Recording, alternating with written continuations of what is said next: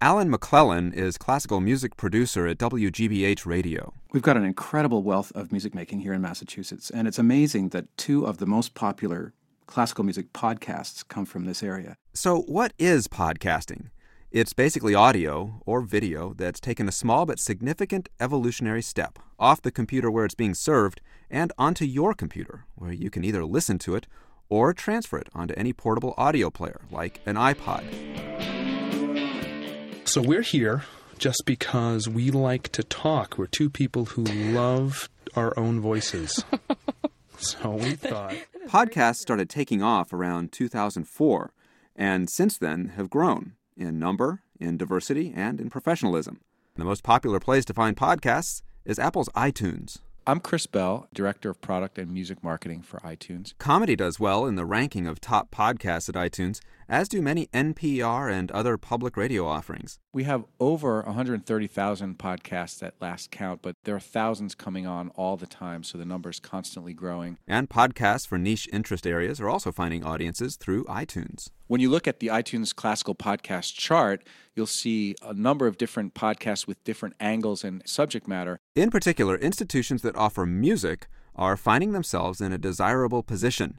Because of complex rights issues among record companies, artists, and podcasters, putting music online for download is a legal minefield.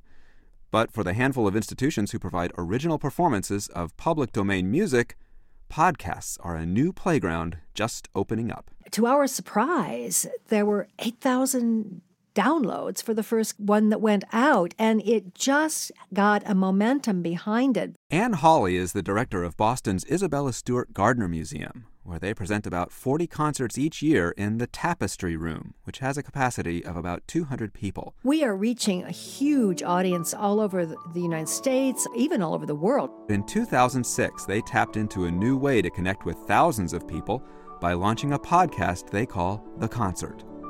Within five months, it ranked number 31 on iTunes, ahead of Senator Barack Obama, the CBS Evening News with Katie Couric, and The Man Show. Chris Bell of iTunes. The Gardner Museum one really kind of puts you right in the setting and gives you the vibe of what the, the concert hall is all about, what the series is about. Hello, I'm Scott Nickrenz, music director at the Isabella Stewart Gardner Museum in Boston, and you're listening to The Concert.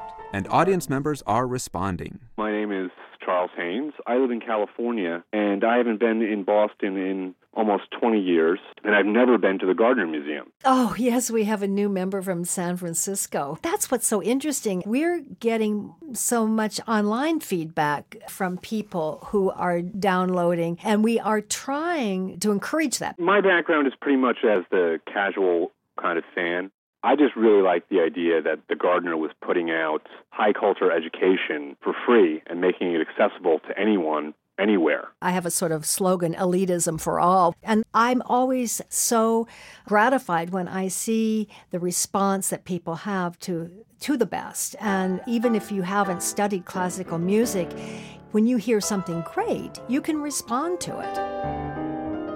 Helene Wickett here she is playing the Valse Noble et Sentimentale of Maurice Ravel at the Fraser Performance Studio here in Boston. Alan McClellan, music producer here at WGBH, puts together the Classical Performances podcast and also finds that classical music lovers from around the world are listening intently to the music making in Massachusetts. I get some regular emails from a guy in Bangkok who is particularly concerned if, in fact, there is no podcast one week. He writes to me and says, So, Where's the podcast? So people are growing their musical knowledge and being entertained at the same time. So, if you'd like to discover more about classical music or just want to listen to some top notch music making from Massachusetts, consider downloading a podcast. It really is a 21st century digital library.